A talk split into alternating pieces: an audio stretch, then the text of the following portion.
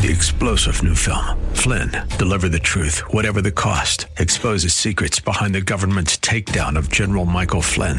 Flynn knew what the intel world had been up to. He ordered the first audit of the use of contractors. This set off alarm bells. He told the truth. He was the most dangerous person for Donald Trump to hire. They had to get rid of Flynn. Flynn, deliver the truth, whatever the cost. Available now. Watch it today. Go to salemnow.com. Salemnow.com. The views and opinions expressed by Rob Black and his guests are not necessarily those of KDOW or its management owners or advertisers and should not be construed as legal tax or investment advice. Always consult with the appropriate advisor before making any investment or financial planning decision. Stock Talk with Rob Black. Black. Good day and welcome in, Rob Black and your money talking stock talk. Stock talk with Rob Black. Um, anything you want to talk about, we can talk about.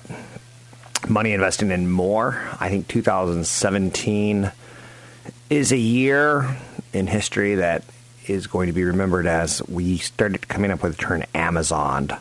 And it was happening long before that, but this is the time when we started saying that company's going to get Amazon. And we started saying who's going to be the winners, who's going to be the losers, who's going to be left standing. Target recently announced on its news blog that it would cut prices on thousands of items trying to compete with Amazon. How much shopping do you do that is based on convenience versus price versus hassle? Um, uh, do you like knowing that you can return things pretty easily? Those are all big questions. And I find that returning things on Amazon is actually a lot easier than returning things at Target or um, other places like Best Buy where they're like, go stand in line. And that line seems to move slow. So shares of Target swoon on the news that they're going to be cutting prices. Who else swoons when Target cuts prices? Well, Walmart and Costco. Um, it's hard eh, to figure out why companies would want to cut prices. Right? Wrong. It makes a lot of sense. When you're competing, you're competing. So if Target's going to compete on price, that means Walmart, Costco, and everyone else has to as well. And if everyone is discounting, everyone's going to be reporting lower margins. There's something called top line, which is revenue. There's something called bottom line, which is earnings. And in between, you could do a lot of damage by improving margins. Even if revenue rises, none of that can be good for traditional re- retailers when you're cutting prices who are already dealing with pricing pressures created by Amazon and others. So the whole sector is kind of feeling that, oh, yeah, I guess we're going to compete, aren't we? So the days of the consumer not having power kind of ended. And I think we could all trace it back to the internet and the dawn of Amazon, where uh, I think we all remember, you know, Googling, you know, chuck roasted coffee. And we would say, oh, look, Target's got it for 250 a pound. Oh, look, Amazon's got it for 240 a pound. Oh, look, Walmart's got it for 255 a pound. I think I'm going to go with dun da da da Amazon. So price wars, as Radney Foster once said, nobody wins, we both lose. That's kind of true about divorce, but it's also kind of true about price wars, except for there is one winner. Me, the consumer. Uh, so that's out there. And they're off. And who's going to win? It feels like Amazon again and again and again. So that's why some people will say Amazon and Apple will be the first trillion dollar market valuation company. So just throwing that out there. Not my necessarily opinion. Just sometimes I talk. Sometimes I talk. Just talk. Um, many, many, many years ago, I was a. I wasn't gonna. I'm not gonna say I'm a fanboy because that totally misrepresents me. But I was kind of nerdy when it comes to investing, and I kind of knew a little bit about a lot um, as far as the technology goes, and Intel chips versus Cyrix chips versus AMD chips. And uh, if you go back in history, you'll find that IBM made a huge mistake. They had this idea of a personal computer, but they didn't really want to hassle with the software, and they didn't really want to hassle with the semiconductor, the CPU. And thus was born Wintel, Windows and Intel. Um, Windows like, we'll do the operating system. IBM and all their stupid log- logic was like, okay, Fine, you do it. Same thing with Intel. Now, Intel's had market dominant share because of that, being in the right place at the right time, with the right technology, with the right CEO, with the right relationships. But AMD's new EPYC design semiconductor is impressing. And their next chip up is called Nano. Nano. That's the code name at this point in time. Canaccord Genuity's analyst has dug into details of AMD's EPYC server chip and likes what he sees. He's also encouraged by the company's intent to jump to 7 nanometer manufacturing process for its chips later this next year. Nano, nanotechnology. And uh, I don't know if you remember some of the fads that we've had as investors, but nanotech, a lot of people were like all about. Y2K was an investment fad. Um, there's been investment fads that some of them pan out, some of them don't. But Canaccord Genuity's Matthew Ramsay is rated a buy on AMD, and he has a $20 price target for a stock that regularly is around 12 to $14.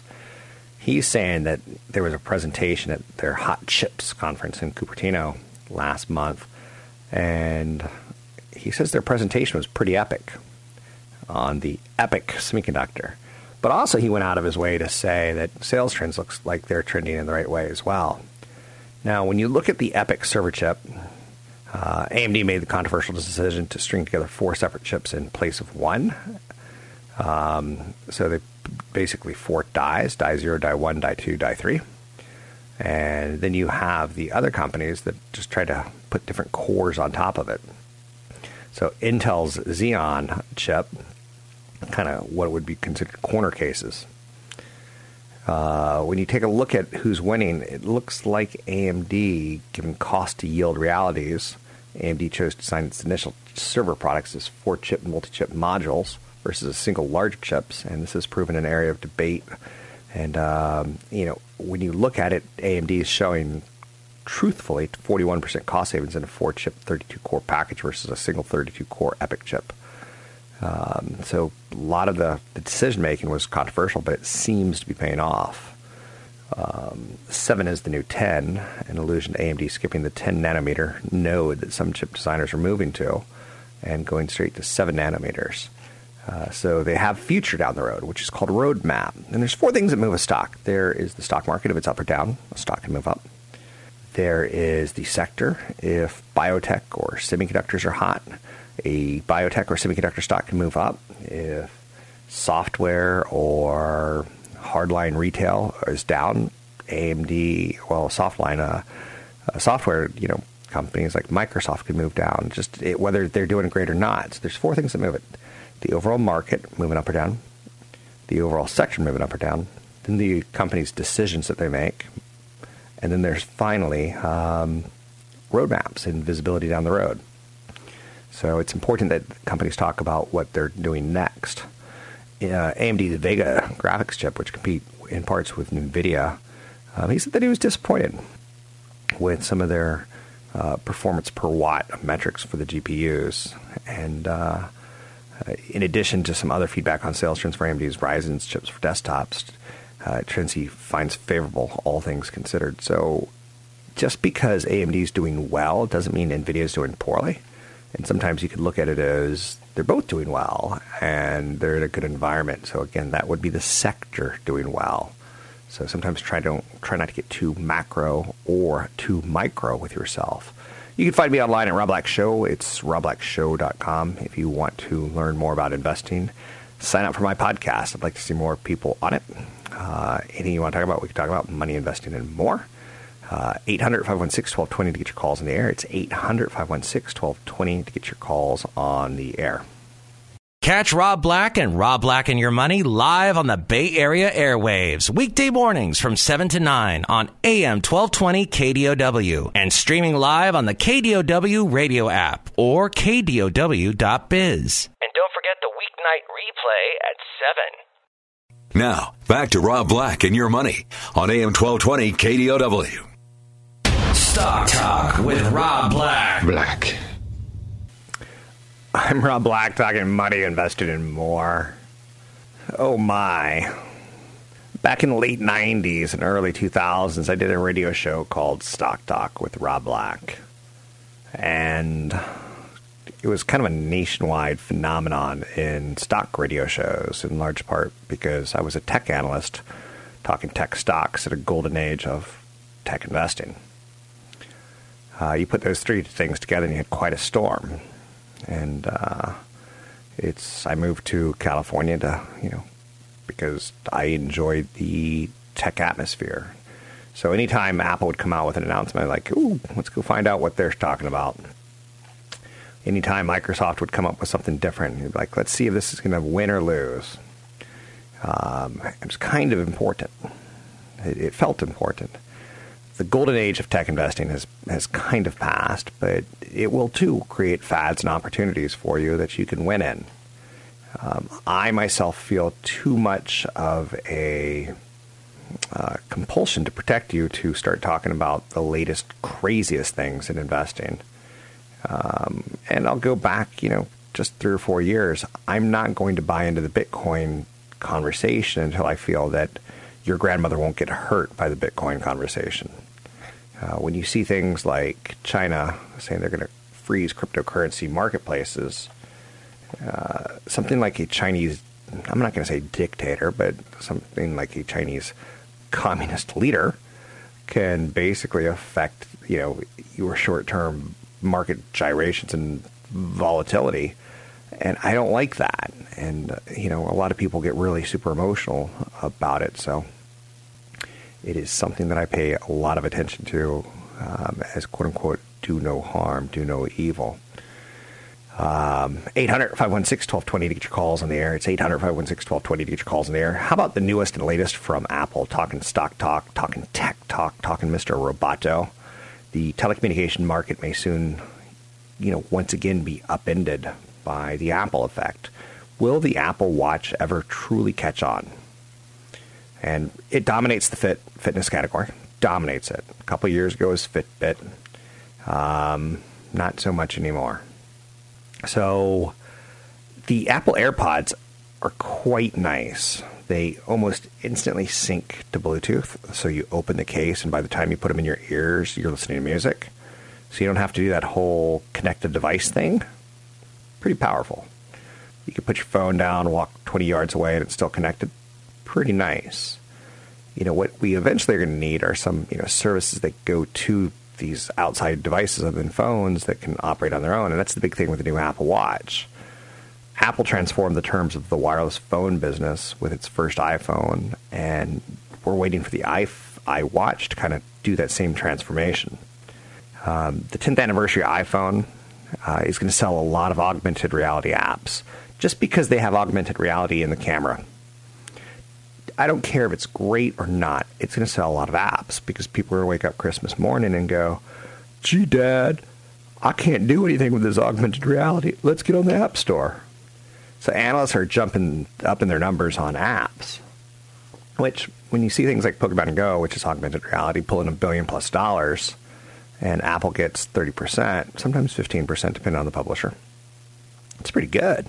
Apple makes a lot of money when you subscribe to Netflix on the through the iTunes store. So the 10th anniversary iPhone, uh, big event, big, big, big, big, big, big event. But the iWatch is what a lot of people are starting to watch. Is like, what is their next sustainable product that's kind of all that? We knew the Apple One Watch wasn't going to be all that a bucket of chicken. The two was much. It had some great improvements. Now the three we're paying attention to. The big rumor and the big story on the Apple Watch will probably, you know, make use of an emerging technology called embedded SIM. Uh, that could further separate the purchase of a new electronic gadget from the grip of the phone companies, and that's something that scares the phone companies. So there's a company called Gemalto, ticker symbol GTO. It's a supplier to the phone companies. Inside every smartphone is a subscriber identity module, or SIM, which is a teeny, teeny, tiny little plastic card with a chip that employees at the phone store shove inside the device when you buy a new unit. The SIM tells a wireless network that you're a valid customer, so you can connect uh, through the telecommunication carrier's lines. Are they called lines if they're wireless? I'm so confused right now. That embedded SIM or eSIM, which has been independent, uh, has been in development for numbers and numbers of years by a wireless industry consortium known as the GSM Association works differently. The chip is built into the device when it's made. Nothing needs to be inserted. Moreover, an eSIM can be set up to be remotely uh, through the internet, and you never even need to visit a store. So the Apple Watch has this eSIM, and it's going to make it possible that independent data connections. So you might order a watch, open the box, then pick a wireless provider right from the device or from an app on your phone. Now, the eSIM has been incredibly slow to take off. As you can imagine, that consortium doesn't want it to take off. It's been placed within some automobiles with internet connections. It's been placed in industrial equipment. So, Samsung's own smartwatch has it. The first eSIM device, I believe, but I'm sure there's someone else. Uh, there's a ex CEO of Zoran who's got the first uh, MP3 player, and someone offered him $150,000 for it. And that's pretty cool. How much would you pay for any first tech device that does a great technology? So the eSIM is in less than 1% of all mobile and automotive devices globally. Everyone's sitting on their hands and waiting for Apple to say, we're going to make this a standard. And if they do, we didn't light the fire. Well, yeah, Apple did light the fire. So, because everyone trails Apple in the smartphone race. So if the market for eSIMs waiting to take off, you have to have it with the something with Apple endorsing it. So, you know, the big question is the Apple Watch having it, allowing you to um, pick your data connectors. It's going to be pretty interesting to see if this lights a fire or hurts AT&T, Verizon, T-Mobile, or Sprint. Apple Watch, uh, moving the Apple, the eSIM from the the phone, from the watch to the phone to the iPad, which would allow you to select which carrier you want on a month by month basis using a programmable version of the normal SIM card. Apple Watch is going to follow in that tradition. The iPhone may be next. So the launch of the Apple Watch is going to be closely watched to see how the eSIM works or doesn't work, and how that plays with the five, you know, the big consumer uh, telecommunication players, AT&T, Verizon, uh, Mobile, T-Mobile, and Sprint. So the subsidies that have enticed consumers are still a big advantage for carriers, but those subsidies fade over the years. Now we're going to see if the watch with wearable technology gets a big, giant, scary leap into the unknown for telecommunication players. Want the podcast with music? Find the link to the other version of the podcast by going to Rob Black's Twitter. His handle is at Rob Black Show. Listen to Rob Black and Your Money weekday mornings, 7 to 9 on AM 1220 KDOW. Now, back to Rob Black and Your Money on AM 1220 KDOW. Stock Talk with Rob Black. Black. Oh, my, my, my. Oh my, my, Captain. Prepare to hit the phasers. I want you to look at everything in the world as an investment product. And I know that sounds stupid, but I think it kind of is. I want you to like have a very big realization that if you're 40 years old and you haven't saved money, that you're probably going to work till the day you die. The 40s decade for most is the time where you should reach your peak income. It often looks like a picture of, you know, hey, I can finally afford that trip to Disney, and it's not going to wreck me financially. It should start being like, you know, but if I do do Disney this time, I'm not going to not invest. I'm not going to take three years or four years off from investing. I'm going to do this right. 40s decade is just critical to me for you to understand that it's all about retirement savings. Um, in your 30s, you should have between when you turn 30, you should have between ten and forty thousand dollars saved for retirement. And if you don't, you're behind. Why do I say ten to forty thousand? That's a big difference because it depends on where you live. It's not that big of a difference. It's a lifestyle choice. Um, later in retirement, by the time you're 40, I want you to have somewhere between 100 and 400. By the time you retire, I want you to have 10 to 20 times your income. So if you're making $100,000, I want you to have between 1 and $2 million. And honestly, that may not be enough. And you're like, you're giving me some pretty vague freaking numbers, 10 to 20, and you're saying that's that like Rob, you could drive a truck through that. It's kind of like I, I, used to say my last girlfriend's, I'll say my my first wife's. My first wife's thought process. You could drive a truck through that. It's so wide. Uh, boil it down for me. Boil it down for me, Rob. But sometimes you can't because again, it depends on you and your lifestyle. For a 40 year old with nothing saved for retirement, putting away $650 a month, about 15% of a $50,000 average annual salary in the United States, can get you about a million dollars in retirement savings by 67. And that'll work for somewhat if you decide you want to be in Arkansas or in Mississippi. I M I crooked letter crooked letter I crooked letter crooked letter I hunchback letter hunchback letter I. And when you're in Arkansas and Mississippi, you're gonna be like, "Woohoo! I live in a trailer. I'm a hunker down on this. I'm a hunker down on this Hurricane Cat Five. I can ride it out." Even though one of your earliest memories in life is The Wizard of Oz, and you don't see a trailer in the sky, but you kind of see some sort of like detached house in the sky. You're seeing something going on there. The 40s decade is a critical time. So it's here where you, I'm going to say you're going to work till the day you die or not. Maximizing earnings should be a main focus in your 40s. Um, earnings is just as important as savings. It's just as important as investing in my world. So I want you to start seeing everything as an investment product. And I can talk about price to earnings, price to sales ratio. And on this hour, and I do this hour, two hours a week, uh, four times a month, eight hours, um, 80, good gosh, uh, 88, about 100 hours a year of stock talk.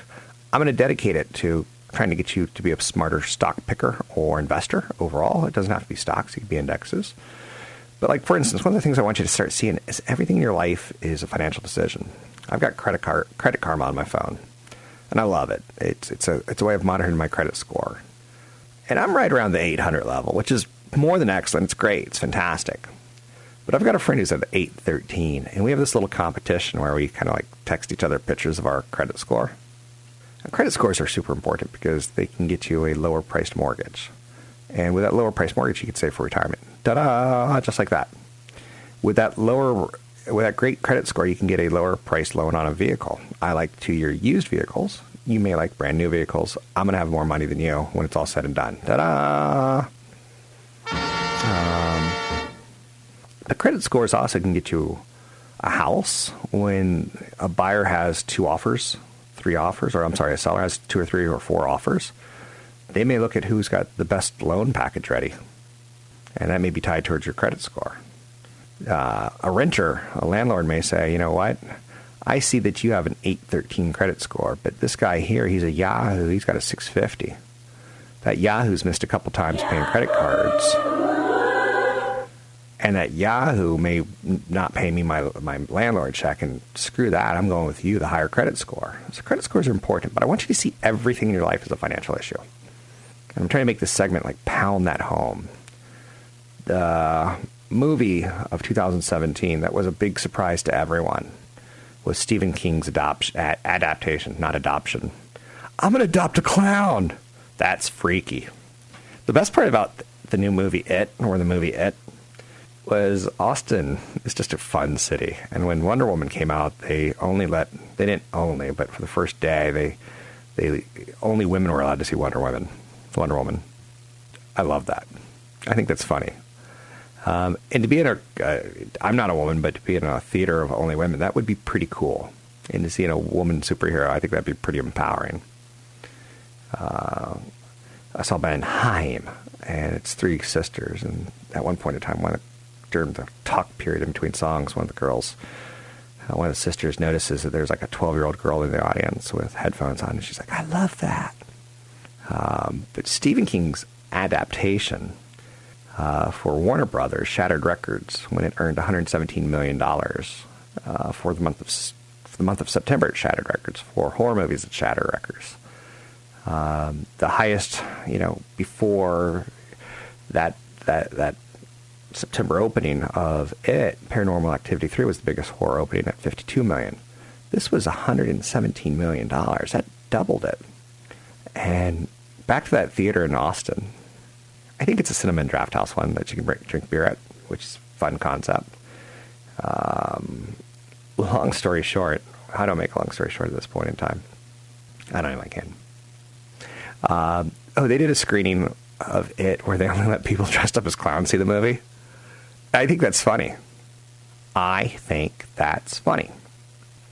So it also smashed the record of Transylvania 2's September opening, which had 48.5 million in 2015. So not only did they blow through everyone's optimistic and aggressive projections, they, they trounced them. And this is Warner Brothers, who is a division of, wait for it, wait for it, Time Warner. So analysts were so conservative with projections and confounding the fact that it was an R-rated film and confounding the fact that it kind of differed and veered from the book. The book has two phases where there's the kids deal with this clown, and then later in life, the adults of those kids deal with it. They didn't do the adults version. So there will be a sequel down the road. That's not a shocker. That's not a spoiler. Spoiler alert. Spoiler alert. The clown is really your, your mind. Lock everything down now. So its success is still pretty astounding, especially considering the projection from the director. Um, the director was told to keep keep the budget low in case it doesn't work out. Thirty-five million dollars, and it pulls in one hundred seventeen million in the first weekend. That's called a winner on a chicken dinner. Um, the reviews were pretty good. Um, you know, I don't know if you do Rotten Tomatoes and such, but it's out there. And uh, you know, Psycho. I don't know homicidal clown. I mean, do we need to say more? But I did love that the homicidal clown of. Uh, thank you, homicidal clown. Thank you, homicidal clown in my closet. Uh, please get out of my closet, please. I'm not really afraid of clowns, but then again, do you remember a couple years ago there was a, a thing in the South that clowns were walking around and uh, scaring people? And I think you got to be careful in the South because in the South there was a theory: hey, let's shoot Hurricane Irma, and people, you know, they, they just need an excuse to shoot shoot their weapons.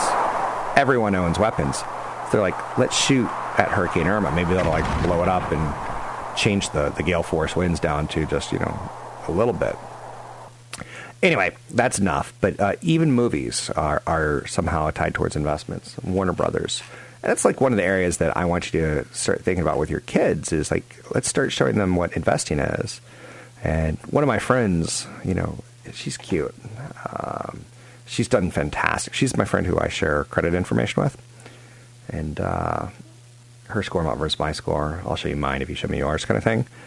And um, she had Spotify. I'm like, why are you using Spotify? You you own Apple, and she's you know she's uh, done quite well in saving for retirement. And I'm always proud of people that do that because it's easy to go out and buy dress or buy shoes or do something that isn't going to help you. And um, so I'm like, you know, with kids, like if you show them like you just bought a pair of Nikes, now let's go buy shares of Nikes. You understand that it's all about product, and that's what the segment's all about. I don't understand people that have Spotify who invest in Apple. I don't get it. So um, there was a thing back many, many years ago called the Black Dollar, where um, African American activists said, you know, what you should do to support your community is spend in your community. Um, and don't go outside your community per se. I know that I'm not summing that up perfectly, but as an investor, I think you should invest in the products that you consume so you could at least understand what you're investing in on some level I know that's very Warren Buffett, Peter Lynch of me. Uh, but Warren Buffett drinks Coca Cola, Dr. Pepper, stuff like that, and he invests in the stuff. It makes a little bit of sense. Little Imagine Dragons taking us to break. It's 15 before the hour. Ding dong, diddly ding dong. Get the kids out. Don't forget, there's another hour of today's show to listen to. Find it now at kdow.biz or on the KDOW radio app. Back to Rob Black and your money on AM 1220 KDOW. Stock Talk with Rob Black. Black. I'd buy that for a dollar. Hello. My name is Rob Black, talking stocks with you. Anything that you want to talk about, we could talk about money, investing, and more. Um, something that I'm seeing, and I don't want to get too caught up in this but I think there's some, some truth to this. Last year, we saw ratings for the NFL, the National Football League, drop. And you wonder, like, wow, do you remember when Colin Kaepernick's contract was the highest ever? And he only lived up to about a third of that before basically flopping out of the NFL for whatever period of time, being pushed out of the NFL, being um, whatever it is. A lot of people blamed ratings drops on Colin Kaepernick in 2016. If he's not going to stand for the national anthem, I'm not going to watch your programming. TV ratings for the NFL's Thursday night opener got sacked again. Falling for the fourth straight year as a middle linebacker ran through and knocked Tom Brady in his mouth. The NFL still commands the largest young male demographic of any programming. I don't know if that's in the world, because I like to exaggerate. In the galaxy! But the 12% decline from last season's opener cannot make anyone happy at the NFL because the owners make money. And the players look at how much the owners are making and say, we want some of that. So this year's opening kickoff between the New England Patriots and quarterback Tom Brady uh, failed to get, you know, a spark. The ratings tumble is sure to continue the years long debate of whether the NFL's ability to draw young male viewers is long cyclical decline going on or what. Are millennials cutting the cable? As Comcast just recently said, you know, that's pretty scary that, you know, everyone's kind of noticing that, you know, ESPN, which is owned by ABC, which is owned by Disney, uh, has said, you know, people are cutting the cord. The cable cord is being cut, and you know our ability to charge premium prices might slip. And if that happens, the advertisers, the networks can't pay the owners premium prices forever. But that doesn't mean it's, it happens fast. It can happen over a 10, 20, 30 year period where someone else is willing to step in and overpay because they've never been a big player. What if Google and Facebook and uh, Apple get into the NFL? You know, for Apple to say, or for Apple to be linked to two to five billion dollars of spending on James Bond catalog for kind of a video rollout at some point in time, that's not crazy to start thinking NFL money. So lower ratings are being tied towards the twin, twin controversies. It's the Colin Kaepernick uh, national anthem protest, which tough to believe that one man could bring down the NFL. But another big epidemic that has hit the NFL is do you know what it is? I think there's two more. It's the male athlete violence towards women society that we kind of live in. Um, I once was a male athlete, and I could tell you that uh, male athletes get some crazy privilege in life. And, uh, you know, if you can kick a soccer ball, if you can save a soccer ball, if you can throw a football 70 miles, not 70 miles, but 70 yards into a tire while the tire's moving, like, you're, you're godified. You're deity material in the U.S. Um, and it's kind of silly, but we heap tons of money on you. So I think that's a controversy that's starting to hit the NFL pretty aggressively. Is that these people that have lived a kind of a life of, of social privilege, uh, where they can get away with a lot of things, is coming back to bite the NFL, and as seen by the Ezekiel Elliott issue, where the NFL wanted to put the hammer on the guy and suspend him for six games for his issues towards women, even though there's no charges eventually filed. And they're saying, well, we know you did something bad. And he's saying, well, you can't punish me for that. Knowing and proving are two different things. Kind of, I don't know. I, I'm not smart enough about this. But it's hurting the NFL ratings. And the final thing is the concussion angle. And this is just crazy to talk about because I know I'm going to draw a line in the sand. But again, if the NFL, it's all about product revenue, right? It's all about product. And this goes back to you. There's a guy from Fox News, guy named Eric Bollinger, who probably liked to take pictures of his genitalia and share that with other people at the station. Um, even though he's got one of the most beautiful wives and his son just committed suicide, which you got to go wonder, like, wonder if that's because of his dad. Like, that's this crazy speculation that we have in our society. Like, you are product. Do not take pictures of yourself. Do not share them with anyone. Let the world wonder. It's much sexier that way anyway. Um, but look at yourself as product because his ability to earn income is gone down because he's been accused of this. And he doesn't have enough data or evidence to, conf- to tell people that's not the case. Um, long story short, the NFL is in the same predicament now with concussions. And you know the head injuries that are happening to people, and you know, players committing suicide after their careers are over. People like Jun- Junior Seau, who was an incredibly popular, incredibly good-looking spokesperson for the NFL, um, but he was traumatized, uh, probably because his head got hit a lot in football. And a lot of moms go, I don't want that to be my kid. And a lot of moms don't care. A lot of dads say, I don't want that to be my kid. A lot of dads don't care.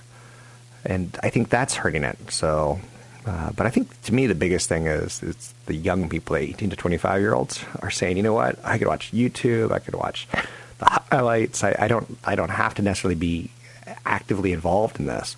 If you looked at the opening game weekend in San Francisco and uh, Los Angeles, stadiums they weren't half filled; they're quarter filled. The game has gotten too expensive to take families to, and if, when you take a family to a game, you're getting an eight-year-old and his dad, and that eight-year-old becomes a dad one day, and he takes his kid, and then he takes his dad too, his granddad, like it's generational, and the families are being priced out and corporate America is sucking. It's sucking life out of uh, sports. I'm Rob Black, talking all things financial for Stock Talk. Find me online at Rob Black Show, Twitter Rob Black Show, YouTube Rob Black Show. Three star general Michael J. Flynn, head of the Pentagon Intelligence Agency, knew all the government's dirty secrets. He was one of the most respected generals in the military. Flynn knew what the intel world had been up to. He understood its funding. He ordered the first audit of the use of contractors. This set off alarm bells. The explosive new documentary, Flynn, Deliver the Truth, Whatever the Cost, and covers the facts behind this scandal. Flynn told the truth. He was the most dangerous person for Donald Trump to hire. I find out the worst enemy that I'm going to face in my life is right here in America. They took my assessment and they wanted me to change it. And I was like, I'm not changing it. They had to get rid of Flynn with in depth interviews, archival footage, and never before seen personal records of the man behind the headlines. I just felt like I was drowning. Flynn, deliver the truth, whatever the cost. Available now. Watch it today. Go to salemnow.com. Salemnow.com.